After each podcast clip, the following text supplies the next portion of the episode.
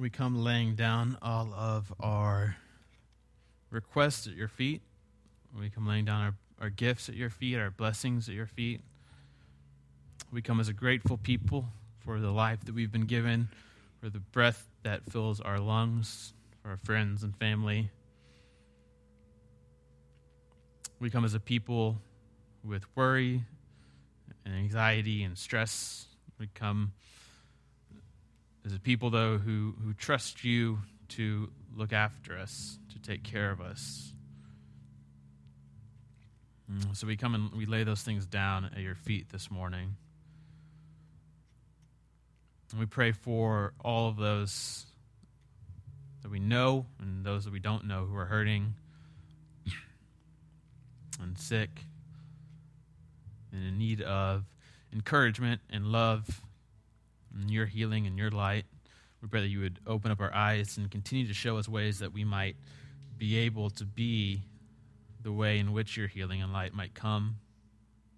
And we pray this morning, Father, that you would speak to us, that you would move in us, that as we open up the scriptures, we would be refreshed um, with a vision of who you are and your commitment to us and to creation, and that we would be sent out um, with even more hope in the God that we worship and follow. It's in your Son's name that we pray all these things. Amen. Well, if you have a Bible, go ahead and flip with me to Genesis chapter 6. Genesis chapter 6 is where we'll be this morning. In the wake of Hurricane Harvey, we started a new sermon series called The Doors of the Sea. And we take this phrase from Job chapter 38, where God responds to some of Job's questions. If you'll remember, he's having a lot of struggles of his own, and God asked him, Do you know who shut the doors of the sea? Um, and so we are dealing with some of the questions that people naturally have after a natural disaster like Harvey. And of course, uh, we know that Harvey is not alone in the past few weeks, in the past month. Um, you've had hurricanes elsewhere, you've had earthquakes elsewhere, um, lots of um, seemingly natural disasters have occurred and brought lots of questions for people, particularly for people of faith. Where was God when these things happen? Um, is this some sort of punishment from God, some sort of divine judgment?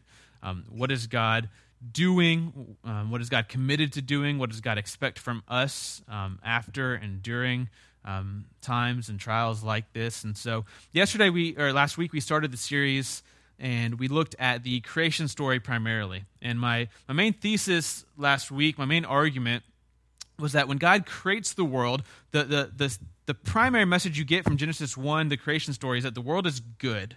God creates it, and then he steps back and gives a self evaluation. He says, This is good. He comes to humanity and he says, Very good. And so we, we said God created a good world, but very importantly, he did not create a perfect world. He created a good world, but not a perfect world. And there's tons of indications in the text itself that this is the case.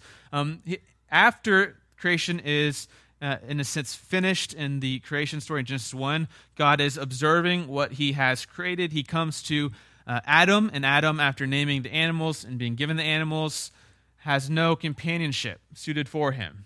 And we're told God said it's no good. It's not good for Adam to be without a human partner. And so he creates Eve. And so, even in this very good creation, God's still able to observe things that are yet not good, that need to be improved upon, um, that need to be added. Um, humanity is given a task to subdue creation, have dominion over it, to multiply and be fruitful, to, to bring God's wise rule to his creation. So we know that there's a, a future for creation.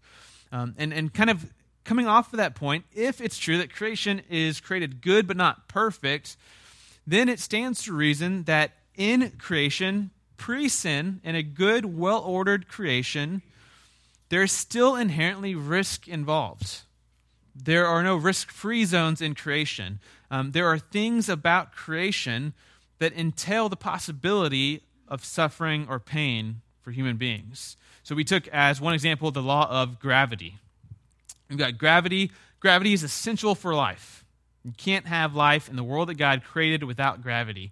At the same time, though, gravity can be the cause of catastrophe. You can slip and scrape your knee or your elbow. You can tumble down a hill. You can be pushed over, right, and, and fall down.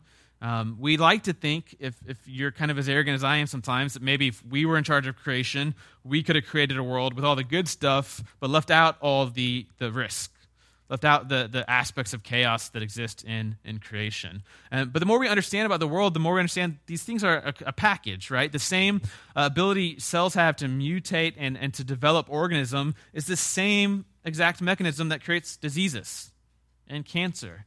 Um, you really can't get rid of one without getting rid of the whole kind of creative package. And so, this is the world that God creates. Um, before sin, there's still some element of, of, of chaos that can lead to destruction if humans get in the way. The sea is often used as a metaphor for this chaos in God's creation. We understand why that would be a pertinent metaphor after experiencing Harvey. The sea is a very scary thing. It seemingly is random and it seemingly has unending power um, and, and, an ability to kind of terrorize and destroy. Um, the sea, as a metaphor in the Bible, um, plays throughout the entire scripture. So we look not only at creation, but also at the trajectory of creation. So creation has a, a, future and a history, and in the scriptures we're given, we're given a story.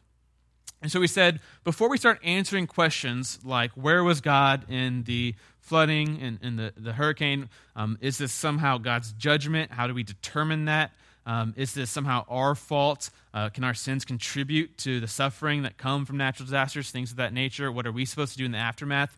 Before we answer those questions directly, we want to get a kind of foundation. And the foundation includes the entire story. So we, we already know the end of the story as Christians. We, we have the scriptures. And we know that at the end of the story, we're told in Revelation, there is no more sea.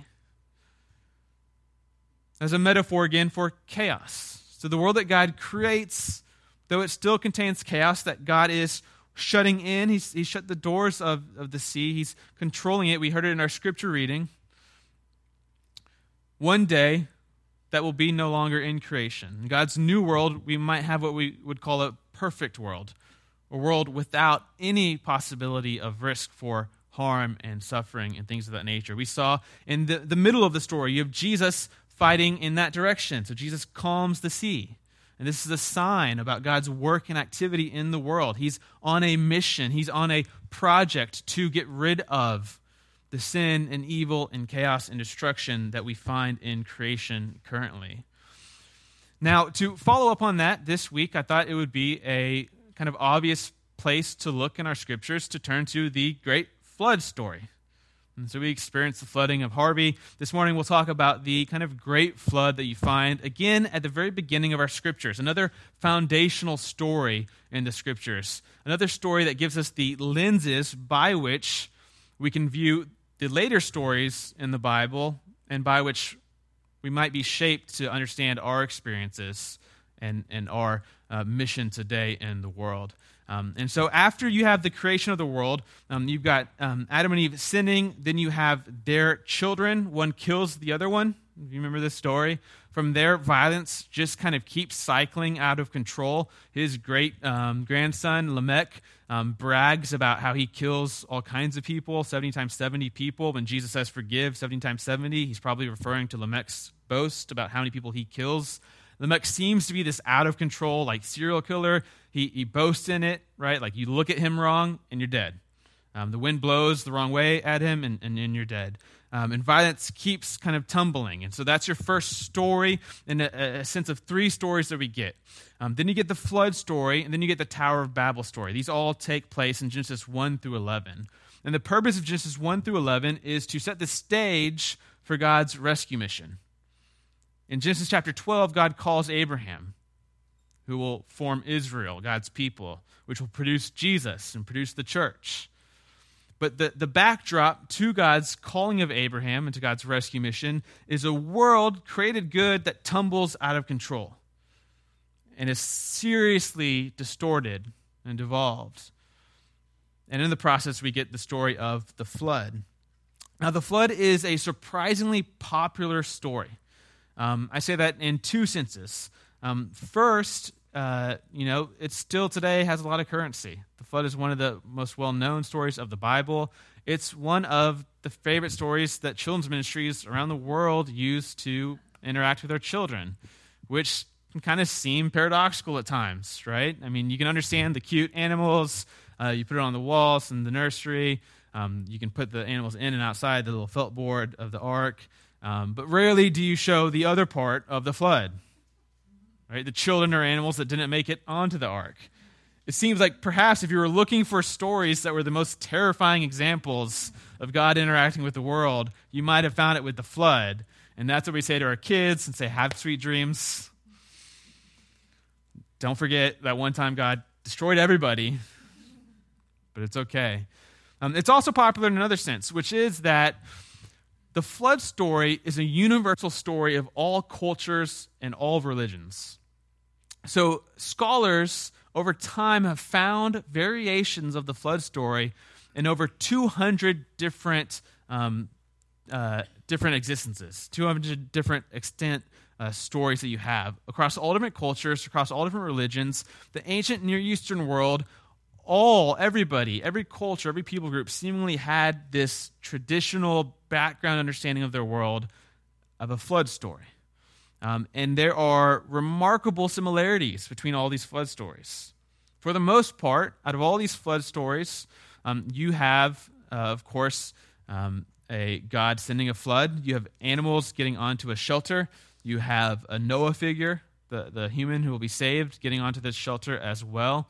Um, you have a covenant or promise. This won't happen again after you get out of um, this flood. And it's remarkable for lots of reasons. You have, again, over 200. Some of these flood stories, we think historically, we can't imagine how these people would come into contact with one another over time and geography. Um, so you get this many stories, right? And you start to wonder if people are copying each other, right? Like I've heard that story from that culture, and we're going to appropriate it and use our God's name and change some of the details for our God. We have so many of them actually that, that you kind of wonder if maybe there's not some basis to this. Maybe there's not. Maybe the reason everyone has their own version of a flood story is because in the deep recesses of humanity's memory, is this experience of the flood that shaped our view of God and shaped our view of God's relationship with the world going forward. And we can learn a lot between the differences between the flood story and um, that we find in the Bible and other cultures' flood stories. So, I've actually been invited to give a lecture on the differences between these ancient Near Eastern stories in history classes a few times. It's very fascinating to me. Um, I'll give you one example you can learn a lot not only by studying the story, but also by seeing how different it is from other cultures' stories. It tells you what a different view of God it is, what a different view of humanity you get. Um, so, in the two biggest well known flood stories are probably the Gilgamesh epic and the Atrahasis epic, which we'll just call Story A, okay? Um, and in Story A, you get a much different picture than you get in the Bible. Um, so, in Story A, the god or gods create humans to be their slaves to be their servants. They're tired of building things, of gathering their own food, and so they create and sense this little ant colony of humans to do all their work and bidding for them. Now, anyone who has small kids or has ever worked with a group of kids, um, if you've ever been in a lunchroom with like middle schoolers and the volume level just goes like exponentially through the roof, and you're like, this is way louder than the sum of all these parts, knows that children are very noisy, and they can sometimes interrupt your sleep. And when your sleep gets interrupted, you get cranky, and you might make decisions you otherwise wouldn't make. Don't look at your spouse right now. and so, in the in the A story, the reason God sends the flood is because these slaves that He's created are so noisy that He can't get any sleep. He's annoyed. He's sleepless. He's cranky. And he sends a flood to just get some peace and quiet for a little bit in the world. Of course, it's not the picture we get in the scriptures, right? The biblical story humans are created with dignity in God's image. They're created to serve with and for God, to spread his wise rule over creation. And we'll see when God decides to send the flood, it's not because of an annoyance, it's because of some moral failure It's because humanity is not acting towards one another and towards creation the way that they're supposed to be acting. And so, with that, we'll, we'll, pick it up in Genesis 6. I want to really show you two focal points of the flood story that I think can shape how we can view later interactions with God in the scriptures when it comes to natural disasters and how we might uh, experience and filter our own um, thoughts uh, and times um, through the, the, the lessons from the story. So Genesis 6, we'll pick it up in verse 5. Uh, it's, a, it's a large portion of Genesis 1 through 11, the story. It goes from 6 through 9. We'll just read a few verses. Genesis chapter 6, verse 5. The Lord saw that the wickedness of man was great in the earth, and that every intention of the thoughts of his heart was only evil continually. Notice the emphatic nature of those words, right? The Lord's looking out the same way he looked out over the world when he created and said it was good. Now he looks out and he sees wickedness, human wickedness. And he sees that every intention of their thoughts and their hearts was only evil, continually, all the time. And the Lord, verse 6, now this is a verse that blows up your theology, okay? Verse 6 the Lord regretted that he had made man on the earth. Just let that sink in for a second. That's a very powerful, powerful statement. Whatever your assumptions are about God and God's being, God's nature, here's what the text tells us here God regrets making human beings.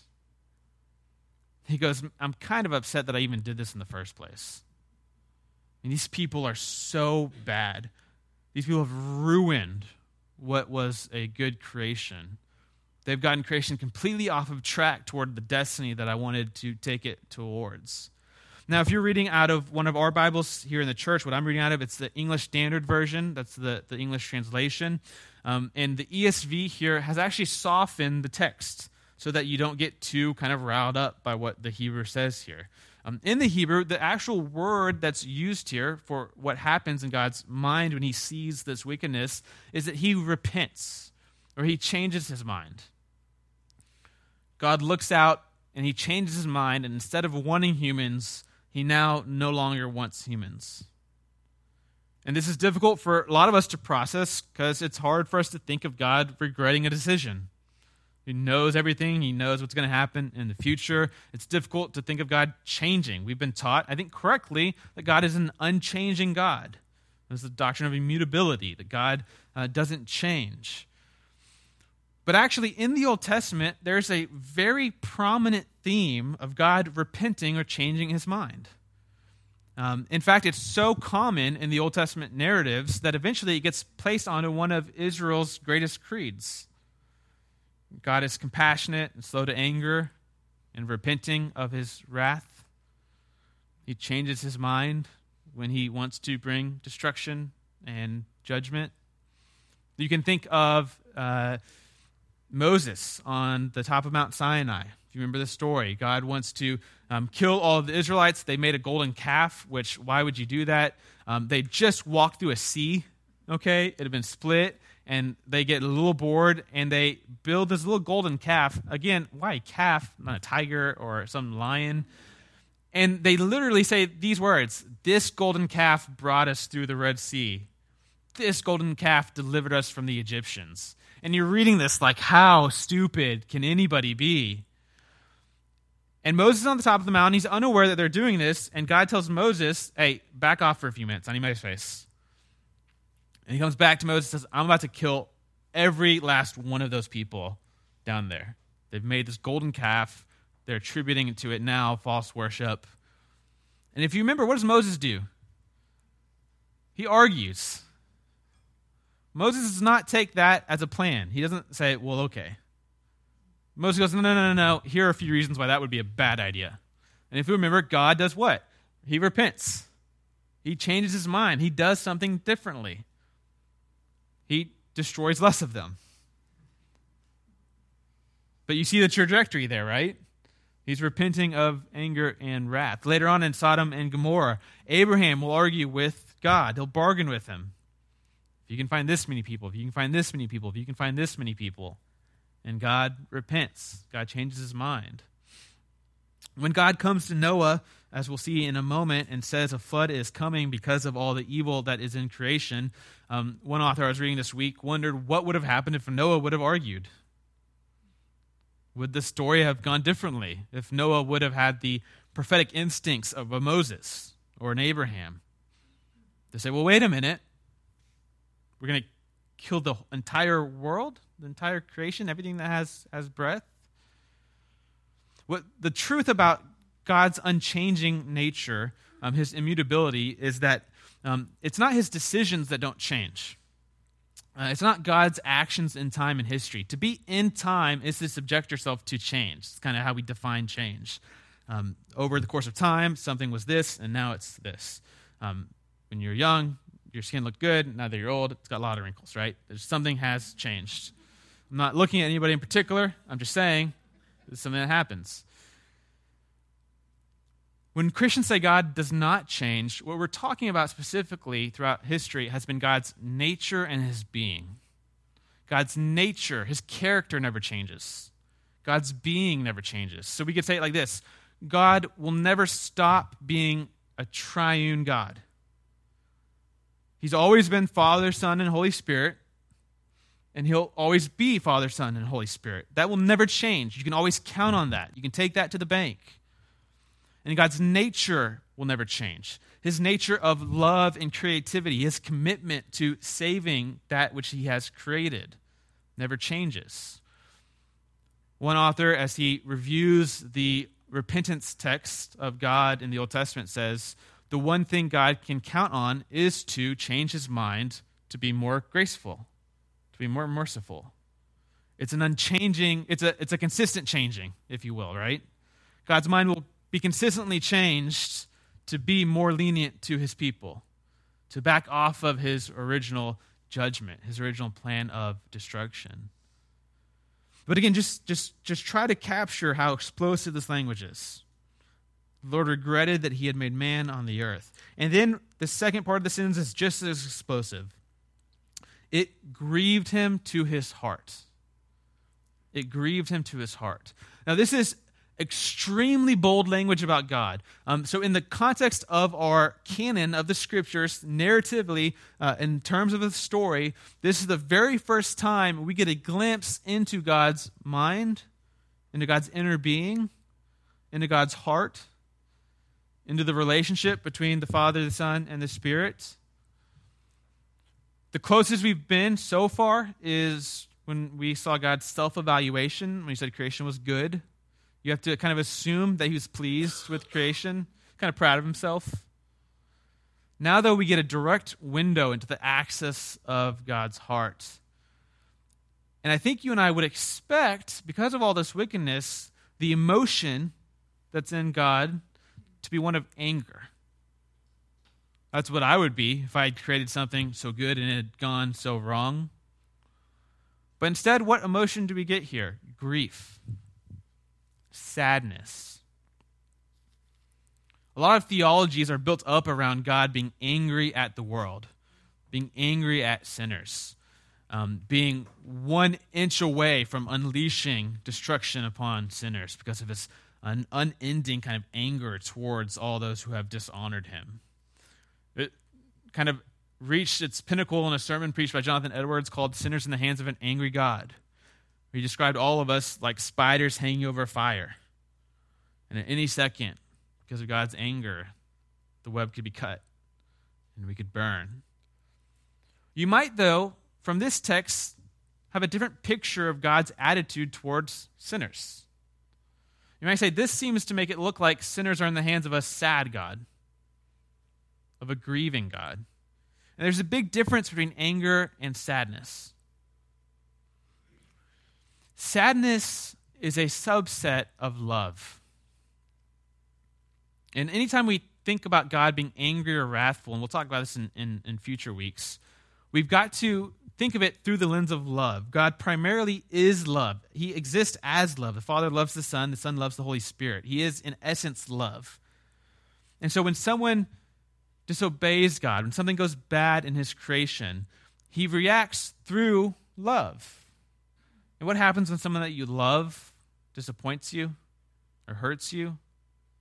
You might use the word anger, but probably a more appropriate, truthful word is grief, sadness. You're disappointed that they chose that for themselves. You're disappointed that they've done that to you. And this is the picture of God's heart that we get here. So the Lord said in verse 7 I will blot out man whom I have created from the face of the land, man and animals and creeping things and birds of the heavens, for I am sorry that I have made them. But Noah found favor in the eyes of the Lord. Now, I know you're thinking of Noah, you got Russell Crowe in your mind, okay, from the, the movie that was made a couple years ago. Um, when that movie came out, there's a lot of criticism about the you know artistic liberties you have to take when you take a story like this and turn it into a Hollywood production. Um, one of the things that kind of confused me was what were people expecting with the Noah story. If you've read the story, um, you'll see Noah is a two dimensional character. Um, we know almost nothing about Noah. Noah never talks in the story.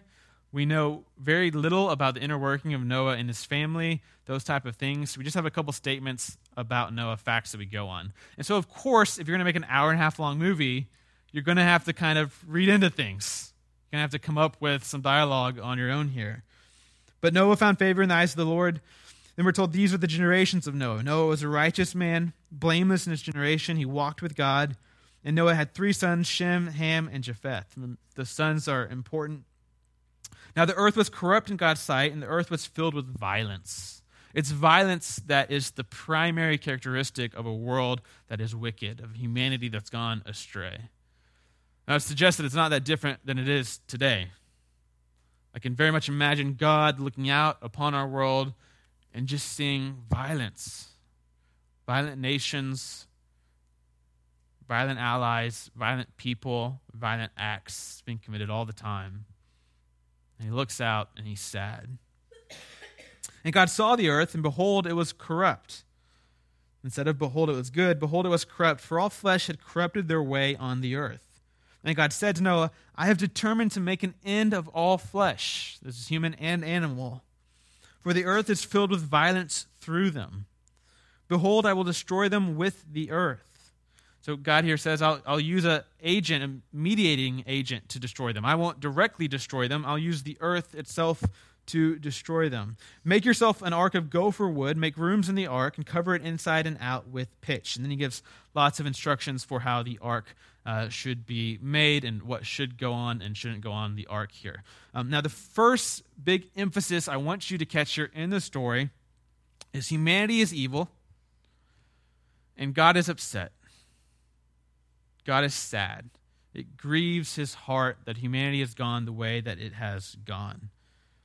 When anger is our primary way of understanding God's attitude towards sinners, towards the world, I think it creates a lot of unhealthy things. I think it distorts our theology in lots of ways. I think it it can have the possibility of making us afraid of God. I know when I was a kid and, and I was presented with these angry, angry pictures of God, I wasn't a big fan. Right? I wanted to run away, I wanted to hide. Jesus, to me as a little kid, was presented as kind of the getaway from the angry God. The Father is incredibly angry at you, but the Son can kind of get you out of this situation. And so I, I, was a big fan of Jesus, but I was still a little scared of the Father. I mean, he, he, he had me in the targets.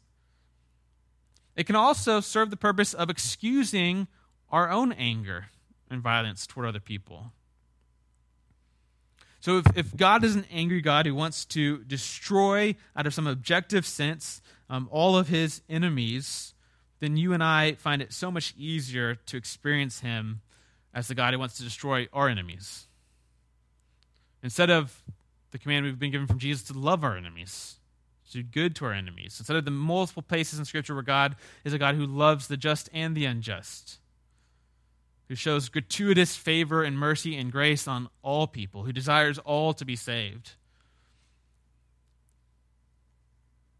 And surely you can think of multiple ways in which our world has way too many instances of ideologies and people who think that their God is the enemy of their enemies. And that they don't include their own sin, but instead they can focus on and demonize and separate the other and say, The God that we worship wants you destroyed. He has no compassion for you. He's not sad when he sees you, he's just angry. But I think at a very early point in Scripture, in fact, the first point, first chance we get, the Scriptures want us to think of God, conceptualize God as sad when he looks at sin. Sad because he loves his creation. Sad because he desires better for his creation. This is reaction to the wickedness that you find here. Now, if you'll flip with me to Genesis chapter 8, or really we'll go to chapter 9, we'll go to the end of the story. And I want us to, to read the end and see what has changed and see what has not changed. And this is where I think we find the real kind of meaning from the flood story. So the flood's come and it's gone. Noah and his family are out. In Genesis chapter 9, verse 1, God blessed Noah and his sons and said to them, Be fruitful and multiply and fill the earth. He repeats the commands he gave to Adam and Eve. They're restarting humanity here. The fear of you and the dread of you shall be upon every beast of the earth and upon every bird of the heavens, upon everything that creeps on the ground, all the fish of the sea. Into your hand they are delivered. Notice this is a different relationship than the original relationship in creation between humanity and the rest of creation. That one was one of stewardship. We were to take care of them. Now it's one of fear. Creation's experienced what we're able to inflict upon them through our violence and through our sin. He says this Every moving thing that lives, verse 3, shall be food for you. This, again, is different than in creation, where human beings theoretically are, are vegetarians. They're not slaughtering animals to, to be eaten. Um, but verse 4, um, he says, As I gave you green plants, now I give you everything. Verse 4, But you shall not eat flesh with its life, that is, its blood. And for your lifeblood I will require a reckoning. From every beast I will require it, and from man. From his fellow man I will require a reckoning for the life of man. Whoever sheds the blood of man, by man shall his blood be shed. For God made man in his own image. Here, God gets a little more serious about violence. He says, Don't think this is something you can play around with. You take the life of something God has created, particularly in his own image. This is a serious, serious thing that you've done. And you, he says, be fruitful and multiply, increase greatly on the earth and multiply in it. Then God said to Noah and his sons with him, watch this very closely. Verse 9 Behold, I establish my covenant or promise with you and your offspring after you, and with every living creature that is with you, the birds, the livestock, and every beast of the earth with you, as many as came out of the ark. It is for every beast of the earth. I establish my covenant, my promise with you, that never again shall all flesh be cut off by the waters of the flood, and never again shall there be a flood to destroy the earth. And God said, This is the sign of the covenant that I make between me and you and every living creature that is with you for all future generations. I have set my bow in the cloud, and it shall be a sign of this promise, this covenant between me and the earth. When I bring clouds over the earth and the bow is seen in the clouds, I will remember my covenant that's between me and you and every living creature of all flesh. And the waters shall never again become a flood to destroy all flesh. When the bow is in the clouds, I will see it and remember the everlasting covenant between God and every living creature of all flesh that is on the earth. This is very interesting here. God here makes a promise to never do what he just did. God here, in a sense, after the experience of the flood, says, I'm going to adopt a new strategy. I'm going to have to adopt a new posture into the world. And he self limits himself he says, I'm taking off of the table the ability for me to bring floods and destroy all of creation. Now, surely there will be judgment brought against certain people in, in other times and other places, but never to this extent and by this means. God here makes this promise, and he gives a sign for this promise a bow in the sky. You probably know what that bow is it's the rainbow, what we call the rainbow. It's a promise that God gives to humanity for this, this promise of peace. Now, what's interesting is we think of the rainbow primarily as it's really pretty, right? It's pretty and it gives us a reminder that God's not going to flood the earth again and kill everybody except for one family. Um, in the original context, in this ancient Near Eastern, um, people interpreted the bow in the sky differently. So some people thought this bow in the sky was a necklace, it was just this like pretty thing God sacrificed to show us that He is for us and, and will be peaceful towards us. That's how I think kind of we now naturally interpret it. It's a cool little effect that the light has. It reminds us about the story that we, we read as little kids and try not to think about too hard. In this context, in the biblical context, though, the bow is not a necklace, it's a weapon. It's an actual bow. if you think about why it's called a rainbow, it's what shoots the rain. as opposed to, say, an arrow bow. And it's hung up into the sky. What happens here in Genesis is God disarms himself in front of all of creation. He takes his weapon of mass destruction, the bow of rain, and he gives it up. He hangs it on the wall and says, Every time a cloud comes, not only will you see that I'm not holding the weapon, but I'll see it too, and I'll be reminded of my promise. Note, the bow is not just for creation, it's also for God. It's in the clouds for God to see, for Him to remember, for Him to be faithful. I'm told by people who are, uh, do archery that you don't hang bows up by the string. You hang them by the, the curved wooden portion. In fact, that's what you got in the story and, and in reality, right? It curves upwards. It's hanging there. God's disarmed himself. And, and if you really think about it, now where's the bow pointed? Up at God Himself. And this seems to be the posture God has now committed to take in creation. So if you keep reading, we, we, just for time's sake, I won't read through the story. Um, you'll read that very shortly after Noah got off of the ark, he starts to drink. I'm not saying any of you did that after the flooding receded. You might understand, okay, you're a little stressed out, a little anxious. So he makes himself a little winery. He starts to drink. And, and Noah, very quickly, right? I mean, this again is kind of like the golden calf thing. He just survived a storm that killed every living thing in creation.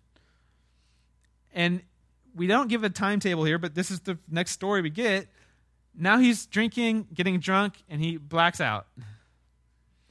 He drinks so much, his mind turns off, his body goes all eye the tiger and keeps going. He falls asleep in his tent with no clothes on, as one does. If you're laughing, that tells me a lot about you. Then we're told that one of his sons comes in and does something shameful. There's, it's kind of an ambiguous story. It could just be very um, matter of factly, he just sees his father naked, which would be a shameful thing in that culture. There do seem to be implications that perhaps something else happened. Whatever the case is, it's something for both of them to be shamed of, and something for one of his sons, an entire nation, to be cursed for some evil happened as Noah was, was passed out without clothes and his son came in.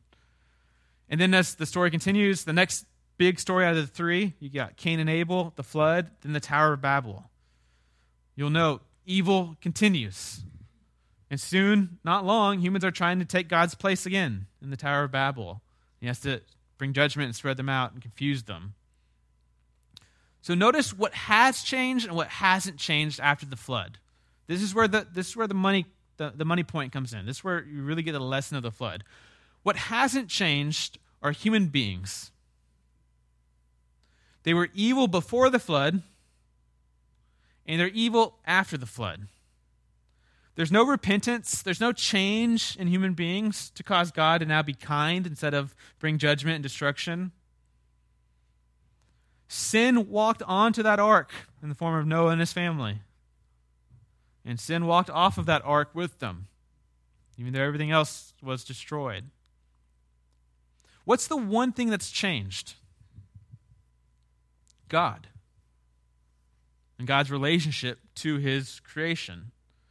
The flood story is not a story about Noah. Again, he, he, it's really a two dimensional character.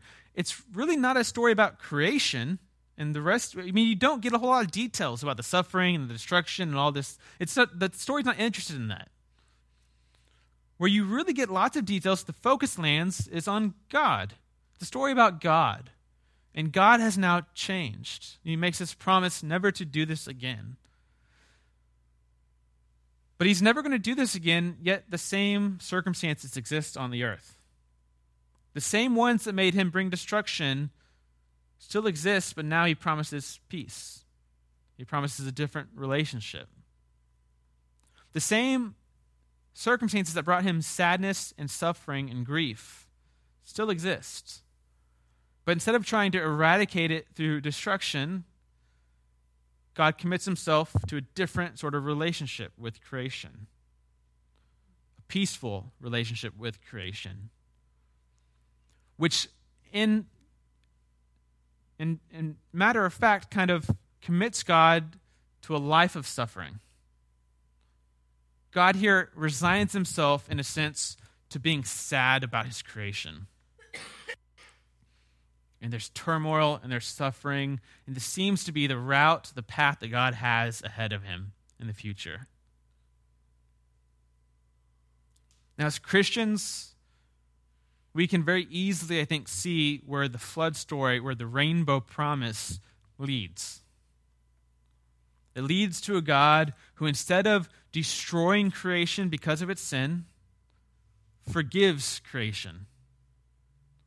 It leads to a God who, instead of returning upon humanity the evil and suffering they have given, takes it upon himself. The rainbow is pointed at God, and on the cross, it's fired. And God gives his very own life for this creation that has made him sad. This is, I think, the real lesson of the flood story. It's not the flood itself, ironically. The point of the flood story is not God did this, he can do this, we should be scared, this is the thing that happened. The point of the flood story is that this is not the case anymore. God has chosen to relate differently to creation. We now understand more fully what kind of a God we have and the promise of faithfulness and rescue and salvation that will never depart from us. Again, we heard it in our scripture reading, where he said, Like the days of old with Noah, when I promised never again to bring destruction upon the earth with the floodwaters. And so, as you and I continue to, to struggle with these questions, as we continue to explore God's relationship to the world, I think this is another foundational story that should shape our instincts when it comes to reading stories in the scripture that should shape our instincts when it comes to our own experiences when the floodwaters are encroaching upon our houses, our communities. Should shape our own responses when we think about what type of people we might be. The type of people that suffer for others, like our God has suffered for us. The type of people that is committed to the good of others, like God has been committed to our good. As we come to the table this morning, I encourage you to come letting the flood shape how you think about the cross this morning. This is God. Behold him on a, on a tree, suffering for you, pouring out his very own life. This is his response, his ultimate, cosmic, eternal response to your sin, to my sin, to our wickedness to the chaos of creation. It's not to return in favor, it's to take it upon himself and to set us free, to give us forgiveness and salvation, to accompany, accompany us on our way to his new world that he will create. Where one day the, the doors of the sea will be completely shut up, where there will, will be no more flooding, there will be no more chaos and destruction. There'll be no more pain and suffering like we're told in Revelation. So I invite you this morning to, to reflect on these things, to pray on these things, and to come and receive Jesus' work on your behalf in light of these very early stories that we get about who God is and what He is committed to doing in our world. Would you pray with me? Father, we love you. We thank you for the time that we have this morning. Um, as, as usual, Father, we, we are a people with more questions than answers. We are a people with more um, thoughts than solutions. Um, but we, we want to hold fast to the truths that you have shown us in Scripture. Help us to reframe our mindset of your relationship to creation as one of, of sadness it's one of love that's committed to restoring, redeeming, and saving and rescuing. Help us to model that posture in others. Help us to appreciate what you've done, what you could have done to creation, what you could do to us, but have chosen not to out of your loving, steadfast nature. Help us to receive the cross, to worship the work done on the cross through your Son with even more beauty and glory and appreciation. Knowing that instead of aiming the bow towards us, you've aimed it at your own self and have offered your life for ours. We pray all these things in the name of the Father, and of the Son, and of the Holy Spirit. Amen.